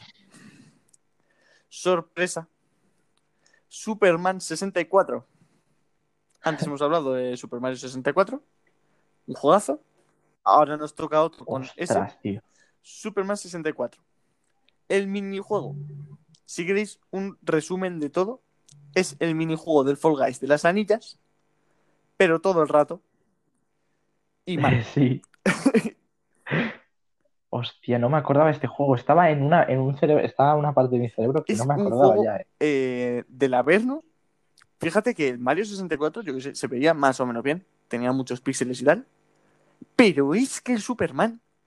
Es que tenías edificios, edificios, que eran como bloques, todo feos, que lo puedo hacer yo con papel. Y aros también como verdes. Muy asqueroso todo. Muy asqueroso, muy asqueroso. Y uno de los peores juegos de la historia. Total. Es decir, yo os recomiendo que este reportaje lo veáis viendo vídeos de cada juego porque es para echarse las risas. Yo por lo menos, según lo he ido haciendo, he ido... Y no solo eso, decían que. Sí. Decían que la Que jugabilidad sí. era malísima. O sea, que costaba mover a Superman. Es muy malo el juego, muy mal juego. El siguiente juego Creo que ahora sí que se ha arreglado un poco, no lo sé. Yo vengo a quejarme porque, bueno, es mi lista y yo hago lo que quiero con ellos. Y es un Fallout. Es un Fallout. Claro. El queridísimo Fallout 76, que lo vamos a padrinar nosotros como el juego que menos nos gusta. ¿Qué no decir de este juego? Entre comillas. Todo esto entre comillas. Es que no sé ni, ni qué que- haces ahí en ese juego. Bueno, ahora creo que sí que han metido NPCs, pero antes no tenías NPCs. Estabas en un mundo online, sí que te quería encontrar con alguien, en un mundo gigante con unas habilidades de construcción bastante malas. Es decir, que Bethesda lo que intentó con este juego fue destrozar la saga Fallout y lo ha conseguido. Es decir, que un aplauso a los de Bethesda porque me parece impresionante cómo pudieron cargarla con ese juego. es muy malo, muy mala. Aunque, también te Sí. digo, ¿sabes? Es que viene mal También ya digo- el Fallout. ¿eh? No sé qué decir, si es peor el juego o el merchandising. Me refiero, las bolsas, Eso las o las mochilas extrañas que estaban hechas casi con bolsas de basura, que eran súper frágiles, se rompían con nada. Es que todo salió mal en ese juego. ¿eh? No se atrevieron a hacer nada bien. No sé en qué estaban pensando. Yo tengo que decir que si pondría un juego en esta lista, pondría el Fallout 4, que es, ya se veían los problemas que tendría el 76 de gráficos regular, eh, reguleros, porque el Sí. Fallout 4 se ve, se ve feo, porque tiene un motor que no entiendo yo qué motor es ese. Luego, jugablemente, me pareció aburridísimo, la historia ni siquiera tiene nada. Explota una bomba y estás ahí, no hay Sí, nada. no sé, no sé. O sea, y encima es que fue el primer juego que me gasté yo mis 70 euros ahorrados. Porque es que además decían que iba a ser el GOTY. Pues mis Toma huevos GOTY. iba a ser el GOTY y me parece eh, malísimo. Me parece, pero malísimo el Fallout 4. Y luego ya Que ya después eso fue 76. las risas. Es que yo me acuerdo que Y eso que viene de, de Fallout, ¿eh? Que tiene el 3, que tiene el New Sí, Vegas. yo, me acuerdo, juegazos. yo, yo me acuerdo cuando lo sacaron contigo, Xavi, de, es que de reírnos, es que de ver todos los días una noticia mala del juego. Es impresionante lo mal. Pero del Fallout 76 cada Eh. día había una noticia mala. Pero yo me acuerdo de una conferencia de Bethesda que enseñaron el, el Bueno, Battle Royale del juego. eso- ¿Eso yo creo que ha no. salido ¿Cómo va a salir? Es que, mira, mira que ha salido, por ejemplo, mal el, el, el Battle Royale del Battlefield. Pero al menos he conseguido ver un streaming o alguno de gente jugándolo. Pero del Fallout 76, el Battle Es Royale, que, es que yo además Yo no lo me he acuerdo, visto. además, era es muy que cómico el trailer. del comienzo del juego. El juego cuando salió, bueno, creo que fue unas dos semanas antes de que saliese, se emitió un comunicado. Atención, jugadores. El juego que vamos a sacar, Fallout 76, lo vamos a retrasar un poco porque tiene bugs insospechados. Es que era para reírse. Era, era para reírse. Tenía bugs. Y es que veías algunos vídeos, para ves algunos vídeos de bugs y dices, bueno, bueno, pero ¿qué está pasando? ¿Qué está pasando? Si es que todo se mueve mal, muy asqueroso, muy asqueroso todo. Eh, Es que en esta lista, en esta lista hay que meter ya a, a- por sí. a Bethesda por sus conferencias, además. Es que me flipan las Madre conferencias de Bethesda. Porque los gritos que pegan los que yo creo que a esa gente le pagan. ¿eh? Yo no me lo creo que la gente vaya queriendo. Sí, hombre, si no, no me lo creo. Me acuerdo, en la, eh, yo me lo pasé muy bien en viendo la conferencia de Bethesda, la última que hicieron, hace ya un año cuando había tres, de Eurogamer, que estaba Pep y el Sopas, desde aquí unos grandes ejemplos. Eh, me acuerdo de que presentaran como una movida llamada. Orion. Literalmente salió el tío al presentarlo, dijo, vamos a presentar Orion. Y un tío empezó a gritar muchísimo. Y lo único que sabía que era que se llamaba Orion. Ni siquiera sabía lo que era. Que es- creo que es. Eso Y no sé ya ni lo que es Orion. no ¿qué es. Orion? Creo que eso es casi peor no que las personas de cartón que pusieron en la conferencia esta de Play 5 de cuando dijeron todo lo que iba a haber dentro, ¿no? De que iba a funcionar, creo, creo que Las eso sombras esas, ¿no? Bueno, vamos a pasar de juego ya. Y vamos a hablar Sí, nos hemos metido demasiado con Bethesda. que es ET. No lo he podido dejar fuera de la lista, me hubiese gustado. Uf, Pero va- voy a hacer otro juego. Vamos a hacer otro juego ahora que se llama ET, la defensa perdida. Y preguntaréis, ¿y esto qué locura es? Esto qué pregunta esto es. igual es. Y diréis, pues yo, que yo mismo voy a inventar este juego. Vamos a hacer un juego por podcast que voy a intentar defender el ET. Esto nadie se ha atrevido a hacerlo y yo lo voy a hacer en pleno 2020. Casi 30 años después. Efectivamente, lo voy a defender. ET extraterrestre. Y voy a decir la frase que creo que mejor lo defiende. Es el Dark Souls de entonces. ¿Cómo lo ves? Es decir, mira, LT, ser. LT es un juego realmente que va de. Tienes que buscar piezas de teléfono. A ver, es verdad Muy que el juego se ve un poco feo, ¿no? Pero, a ver, Muy estamos en su época. ¿eh? Es tienes que buscar de estas de teléfono para que puedas volver a su casa. Es decir, yo esto lo veo perfecto.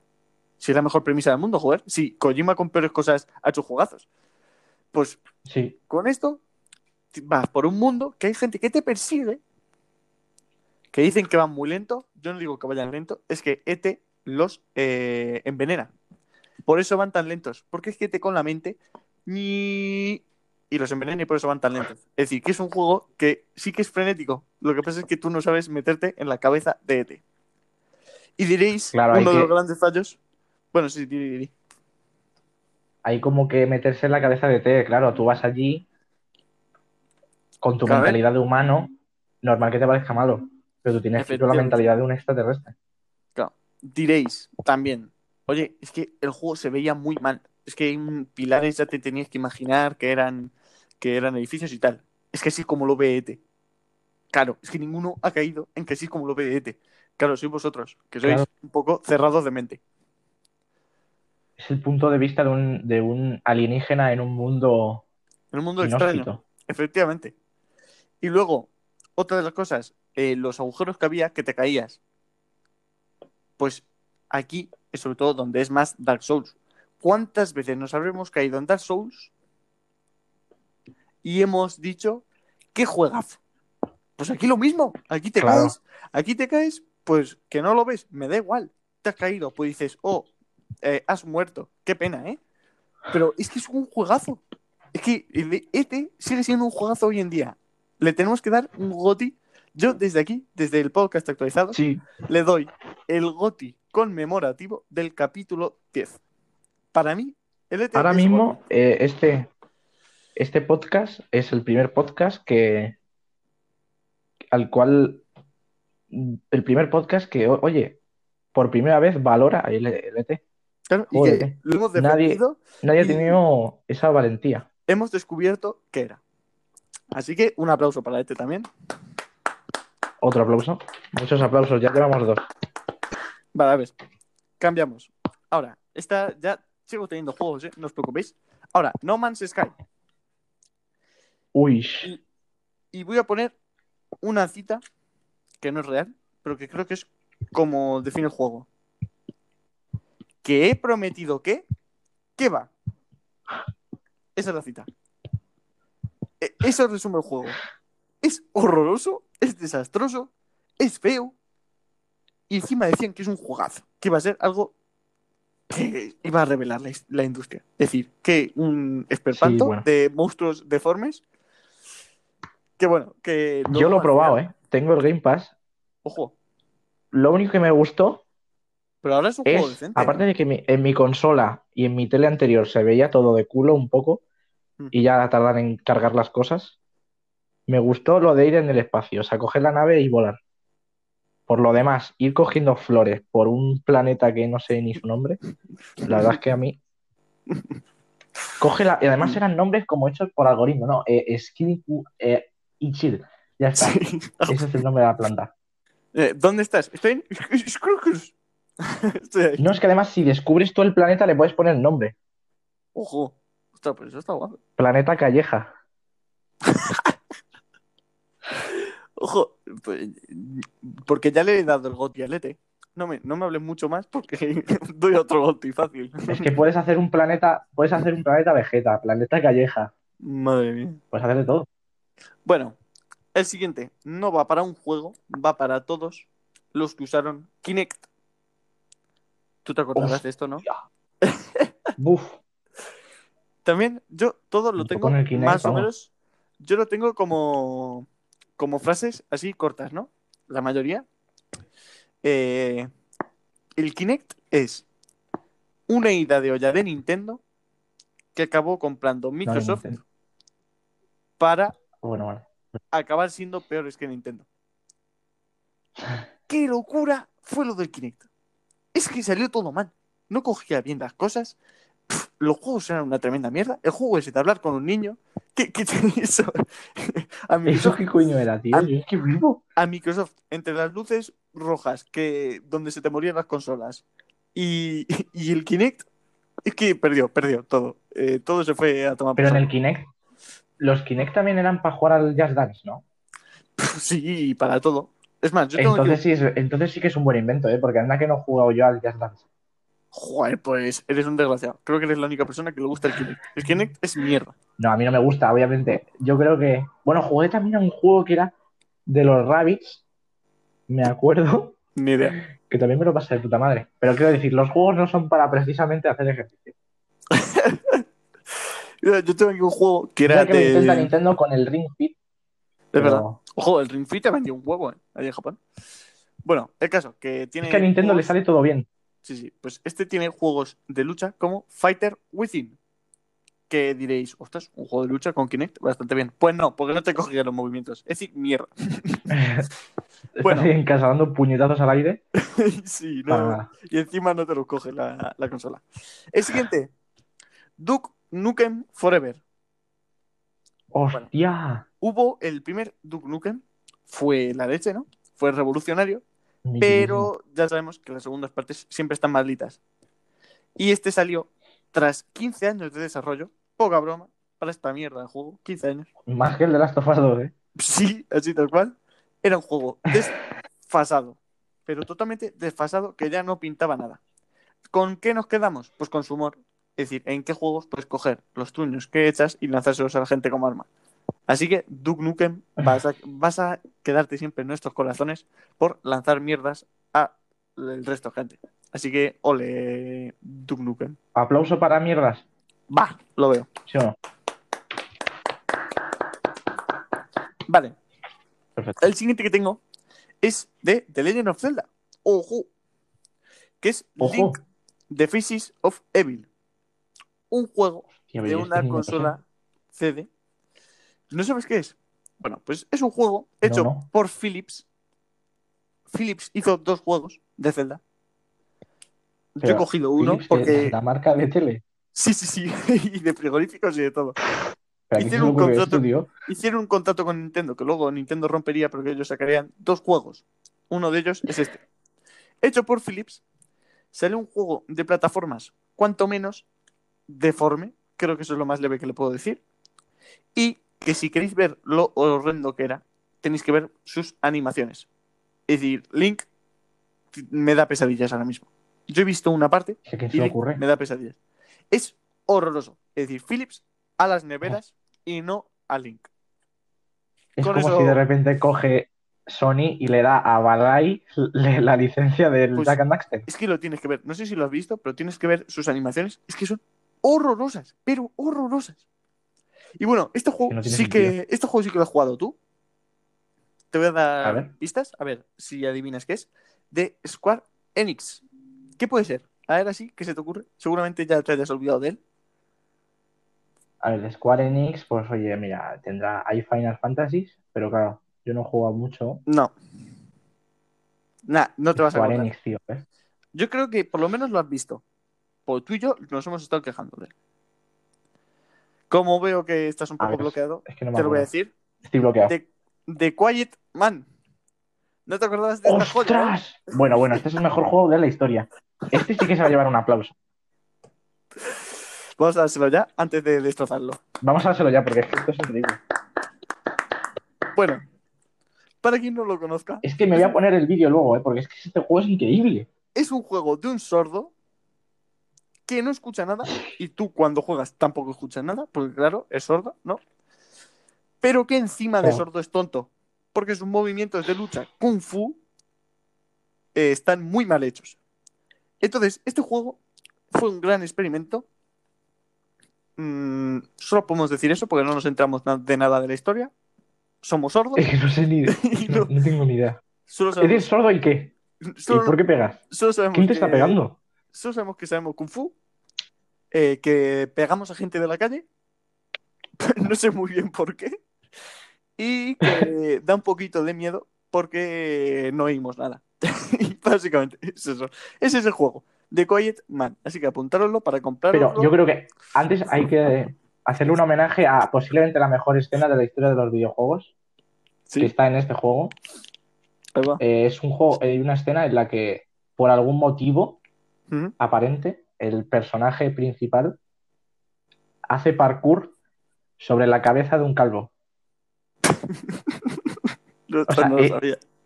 Se apoya en la cabeza de un calvo y, y, y hace parkour. O sea, no entiendo Vale. nada. Esto me acuerdo, además de Eurogamer, creo que dijeron. ¿En serio? Es que, Ah, es, que es increíble.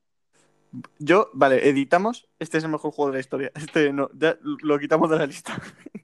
no sé. Es que A no ver. me acordaba de esto, tío. Es que lo ha Es- hecho Square Enix esto, tío. Es un pedazo. Es Es que ¿por qué? ¿En qué La- cabeza? La idea es buena, el penoso. Es decir, La idea es buenísima, ¿eh? Un tío hay- sordo. hay, hay juegos que enseñan las enfermedades como Hellblade que dices, bueno, qué locura. Pero luego ves esto y dices, es que me- él se está quedando sordo, yo me estoy quedando ciego de la mierda que estoy viendo. Así lo digo. Y luego, para terminar, este ya un poco de. pff, también antiguillo. Pff, Lo he metido así porque tiene salseíto. Que es Custer's Revenge. No lo vas a conocer. Es No me suena de nada. un juego de los 80 por ahí, de un general estadounidense, Sí. de cuando luchaban contra los indios, ¿Mm? que ojo a las misiones. Su misión es llegar al final de la pantalla, desnudo, con, eh, pues vamos a decir, el palo de la escoba bien alto, Sí. Eh, ah, vale, ya sé intenta- cuál es. que intenta violar a una india, esquivando flechas. Todo esto en píxeles y Vale. desnudos, efectivamente. Este no- juego, creo que ¿Habéis entendido mucha gente algo? lo ha visto ya, ¿eh? Este, es, este juego es. Yo creo que es. No sé a quién se le ocurrió esta idea, pero me gusta que, antes cada. A un cada estadounidense. loco, cada loco pudiese hacer su propio juego. No- nos da maravillas como estas. Es decir, ¿qué hubiese sido el mundo del videojuego sin esto? Pues nada, nada, nada, nada. Además salió Pues para nada. Atari. Oye, este juego, para Atari. menos mal que existía este juego. Yo acabo de descubrir mi pasión por los videojuegos. Eh, me voy a ir a jugar a Custer's Revenge en cuanto acabemos el podcast. Es que yo no sabía el, el título, pero obviamente la premisa y el argumento, eso sí lo sé. Es Y además he visto fotos y imágenes del juego. Sí, sí, yo, yo también, yo también. O sea, es lo más violento, es la cosa más ofensiva que he visto en mucho tiempo. Ay, Dios mío. Pues bueno, yo he acabado con mi lista. Ya, ya habéis visto que esto ha sido un poco de risa. Yo hoy tenía ganas y pues nos Sí. hemos venido a reír. Y creo que sí que al final lo A hemos celebrar, conseguido. eh, Nintendo celebra el 35 aniversario, nosotros celebramos el capítulo 10 aquí, Y por todo lo alto, además. porque es un... es por todo lo alto, efectivamente. Ay, madre mía. Pues bueno, no sé si tú tienes algo que añadir. No sé si se te ha quedado No, algún hay juego. que añadir que, bueno, se pueden hacer buenos juegos, pero los malos Siempre se quedan en también los se quedan en corazones. nuestros corazones. Efectivamente. Los malos también se quedan aquí, en, el- en la patata, En la y también se merecen aplausos a todos estos. Hombre, por eso hemos ido aplaudiendo casi uno a uno, porque de verdad que son juegos que merecen muchísimo la pena. Eh, ahora lo digo totalmente en Mm. serio, para echaros unas risas, hay algunos. No os compréis Fallout 76, ese no, por favor. Paso de dar dinero a esa Ese gente. no, Paso de dar dinero a esa ese gente. no. Pero los demás, pues para echaros unas risas, eh, no entender nada y pues, pues eso, jugar un poco de chill, pues seguro que alguno de estos os viene muy bien. Por favor, que ustedes Revenge, ¿no? Que os pueden denunciar. Con esto acabamos el podcast de hoy. Ya sabéis, si tenéis algo que decirnos, si queréis mandarnos comentarios o lo que sea, nos lo mandáis al correo podcastactualizados.gmail.com, al Twitter arroba actualizados, arroba blg actualizados, eh, en los comentarios de la página. Y ya sabéis que ahora, como estamos en YouTube, también nos lo podéis dejar ahí. Y en la página actualizados. Así que yo con esto ya he terminado. Ha sido un placer estar con vosotros en este aniversario, en este capítulo 10 del programa. Y me toca despedirme. Adiós. Adiós.